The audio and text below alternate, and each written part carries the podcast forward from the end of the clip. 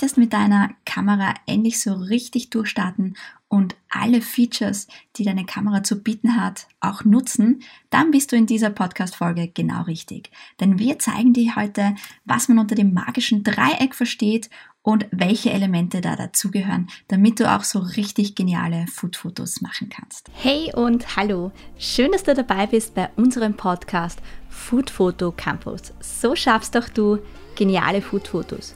Du bist hier genau richtig, wenn du deine köstlichen Rezepte oder deine Ernährungsexpertise mit genialen Fotos noch wirkungsvoller präsentieren möchtest. Wir sind Food-Fotografin Cornelia und Food-Stylistin Mariella und wir zeigen dir mit Hilfe von verständlichen und leicht umsetzbaren Tipps, aber auch anhand unseres Profiwissens, wie du ab sofort geniale Food-Fotos schaffen kannst. Und gemeinsam bringen wir deine Fotos auf das nächste Level.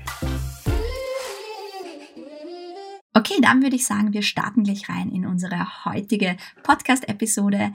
Ich bin Food-Fotografin Cornelia vom Food Photo Campus und ich sage dir heute alles, was du zum Thema magisches Dreieck wissen musst. Und zwar, da geht es wirklich darum, wie du deine Kamera so einstellst, dass du zu genialen Food-Fotos kommst. Und das betrifft einerseits die Blende, aber auch die Belichtungszeit und den ISO-Wert.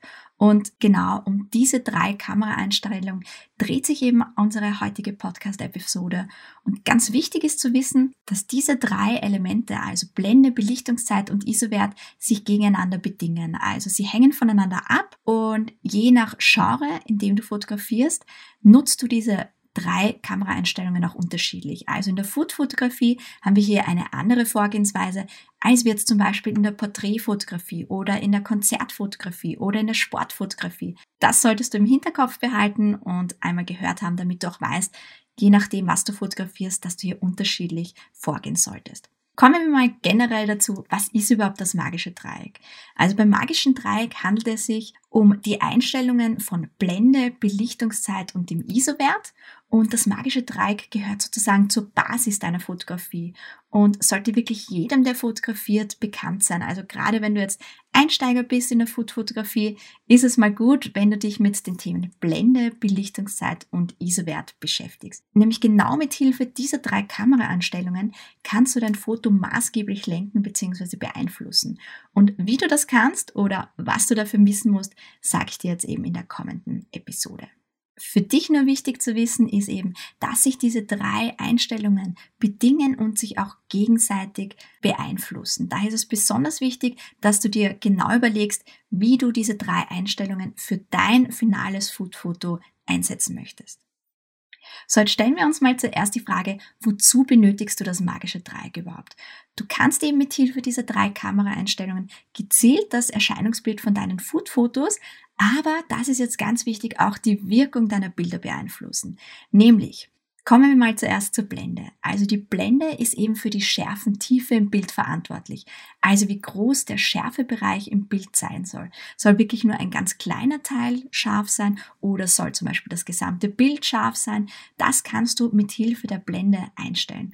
Für dich ist es wichtig zu wissen, dass du nur bei einer niedrigen Blendenzahl wirklich auch eine geringe Schärfentiefe im Bild erzielen kannst. Diesen sogenannten Bokeh-Effekt. Und nicht jedes Standardobjektiv kann eben diese geringe Blendenanzahl einstellen. Also da reden wir jetzt von einer Blendenzahl von circa 1,8 oder 2,2 oder 2,4. Die meisten Standardobjektive lassen eine Minimumblende von 3,5 nur zu, aber das auch nur in wirklich bei optimalen Lichtverhältnissen. Deswegen ist mein persönlicher Tipp, dass du dir unbedingt eine Festbrennweite mit circa 35 oder 50 mm Brennweite zulegen solltest, die meistens eine sehr geringe Blendenzahl Zahl zulassen, wie zum Beispiel 1,4 oder 1,8. Genau, dann kommen wir zur Belichtungszeit, eben diesen zweiten Aspekt der Kameraeinstellungen. Mit Hilfe der Belichtungszeit kannst du eben die Helligkeit im Bild einstellen. Und du kannst aber auch die Darstellung von Bewegung im Bild damit beeinflussen und steuern. Das heißt, mit Hilfe der Belichtungszeit, je nachdem wie lang die Belichtungszeit ist, kannst du sagen, ich hätte gerne, dass die Bewegung eingefroren ist oder dass sie verschwommen ist. Jetzt denkst du dir wahrscheinlich, okay, inwieweit habe ich bei der Food-Fotografie Bewegung drin? Wohl kaum. Aber nein, das kannst du sehr wohl einbauen, wenn du zum Beispiel Honig von einem Löffel runterrinnen lassen möchtest oder wenn du gerade eine Suppe einschenken möchtest, wenn du Getränke einschenken möchtest, aber auch wenn du zum Beispiel Zucker, also Streuzucker über deinen Kuchen oder über deine Torte streuen willst. Das sind genauso Bewegungselemente, die du mit Hilfe der Belichtungszeit steuern kannst. Und die dritte Einstellung ist der ISO-Wert. Und der ISO-Wert dient eben dazu, die Lichtempfindlichkeit im Bild zu regulieren. Und du brauchst es vor allem dann, wenn du nicht genügend Licht zur Verfügung hast, wie jetzt zum Beispiel, wenn du in der Nacht fotografierst oder bei Konzerten oder wenn du generell einfach in einem Setting bist, wie zum Beispiel in einer Kirche, bei einer Hochzeit, wo du das Licht nicht selber steuern kannst. Also wo du nicht selber sagen kannst, dass du mehr oder weniger Licht deinem Setting hinzufügst. Genau, das war jetzt mal eine Übersicht, wofür du überhaupt diese drei Kameraeinstellungen benötigst. Und jetzt widmen wir uns der Frage, wonach du die Reihenfolge dieser drei Kameraeinstellungen wählen kannst. Also das ist nämlich nicht willkürlich, dass du zuerst sagst, ach, heute mache ich mal zuerst die Blende, dann das nächste Mal mache ich zuerst die Belichtungszeit. Nein, in der Foodfotografie empfiehlt sich, dass du wirklich zuerst die Blende einstellst, dann die Belichtungszeit und in einem letzten Schritt erst den ISO-Wert wählst. Weil, worum geht's da? Mit der Blende stellst du eben den Schärfebereich im Bild ein. Und gerade bei der Essensfotografie geht es ja darum, dass du schaust, möchte ich jetzt wirklich einen Bokeh-Effekt erzielen, also eine sehr geringe Schärfentiefe, oder möchte ich vielleicht von oben fotografieren und schau, dass das gesamte Set eigentlich relativ scharf ist.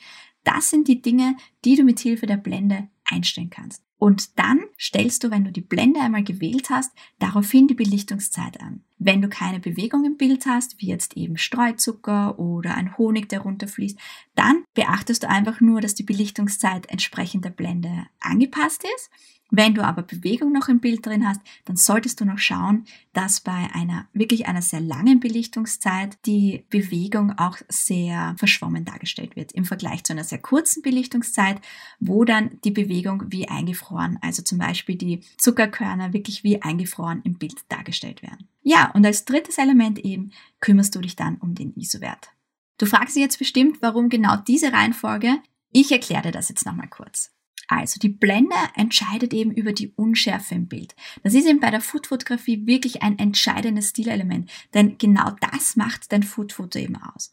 Und deswegen stelle ich als Foodfotografin eben immer auch zuerst die Blende ein. Das ist wirklich mein wichtigstes Element im Bild und meine wichtigste Kameraeinstellung. Und die Belichtungszeit ist, wie bereits erwähnt, abhängig von der Blende. Und darum ist auch die logische Folge, dass du eben die Blende nach der Belichtungszeit einstellst, weil in den meisten Fällen wirst du bei deinen Foodfotos wahrscheinlich keine Bewegung drinnen haben. Deswegen ist der entscheidendste Punkt oder das entscheidendste Kriterium einfach der Schärfebereich im Bild. In der Foodfotografie hast du zum Glück die Möglichkeit, dass du dir dein Licht so richten kannst, dass das Gericht ausreichend beleuchtet ist. Und deswegen benötigst du nicht unbedingt eine hohe Lichtempfindlichkeit, eben einen hohen ISO-Wert. Wenn ein Bild also zu dunkel ist, kannst du einfach deine Kamera auf das Stativ stellen und kannst dir die Belichtungszeit dann verlängern oder du stellst noch eine Lampe dazu oder du stellst noch einen Aufheller dazu, vielleicht ist das auch schon ausreichend. Das heißt, im besten Fall hältst du in der Foodfotografie den ISO-Wert immer so gering wie möglich und setzt ihn wirklich nur als allerletztes Tool ein, damit du das Bildrauschen bei deinen Fotos, das eben durch einen hohen ISO-Wert entsteht, so gering wie möglich hältst. Denn was heißt Bildrauschen? Das sind so ganz kleine Artefakte in deinem Foto drinnen. Wenn der ISO-Wert eben sehr hoch ist, also so, wenn das Bild sehr körnig wirkt, dann hast du einfach einen Qualitätsverlust und das möchtest du ja eigentlich nicht. Du bist im Studio, du kannst dein Licht so einsetzen und positionieren und platzieren und wählen, wie du möchtest und dann ist es eigentlich nicht von Nutzen, wenn du den ISO-Wert, also deine Bildqualität verschlechterst. Vielleicht versuchst du, das magische Dreieck einfach bei deinem nächsten Food-Foto gleich anzuwenden. Wir hoffen, dass dir das richtig gut gelingt. Wenn du noch Fragen dazu hast, kontaktiere uns einfach oder schreibe uns ein E-Mail. Du kannst uns gerne auch auf Instagram eine Nachricht hinterlassen oder einen Kommentar. Und zwar einfach unter Food Photo Campus. Alle wichtigen Details zu dieser Episode findest du nochmal in den Show Notes und jetzt wünschen wir dir auf jeden Fall viel Spaß beim Ausprobieren und gutes Gelingen. Schön, dass du heute wieder dabei warst. Eine kleine Bitte hätten wir noch an dich. Schenke uns doch eine Minute deiner Zeit und bewerte und abonniere unseren Podcast. Du brauchst dir dafür einfach nur ein Apple-Gerät schnappen und mit einem Klick deine ehrliche Bewertung für unseren Podcast abgeben. Jede Bewertung hilft uns nämlich, dass wir für Foodlover wie dich sichtbarer werden. Und für noch mehr Tipps und Behind-the-Scenes-Einblicke folge uns gerne auf Instagram unter Food Campus. Bis zum nächsten Mal. Wir freuen uns schon auf dich. Alles Liebe und frohes Fotografieren. Und nicht vergessen, abonnieren und bewerten.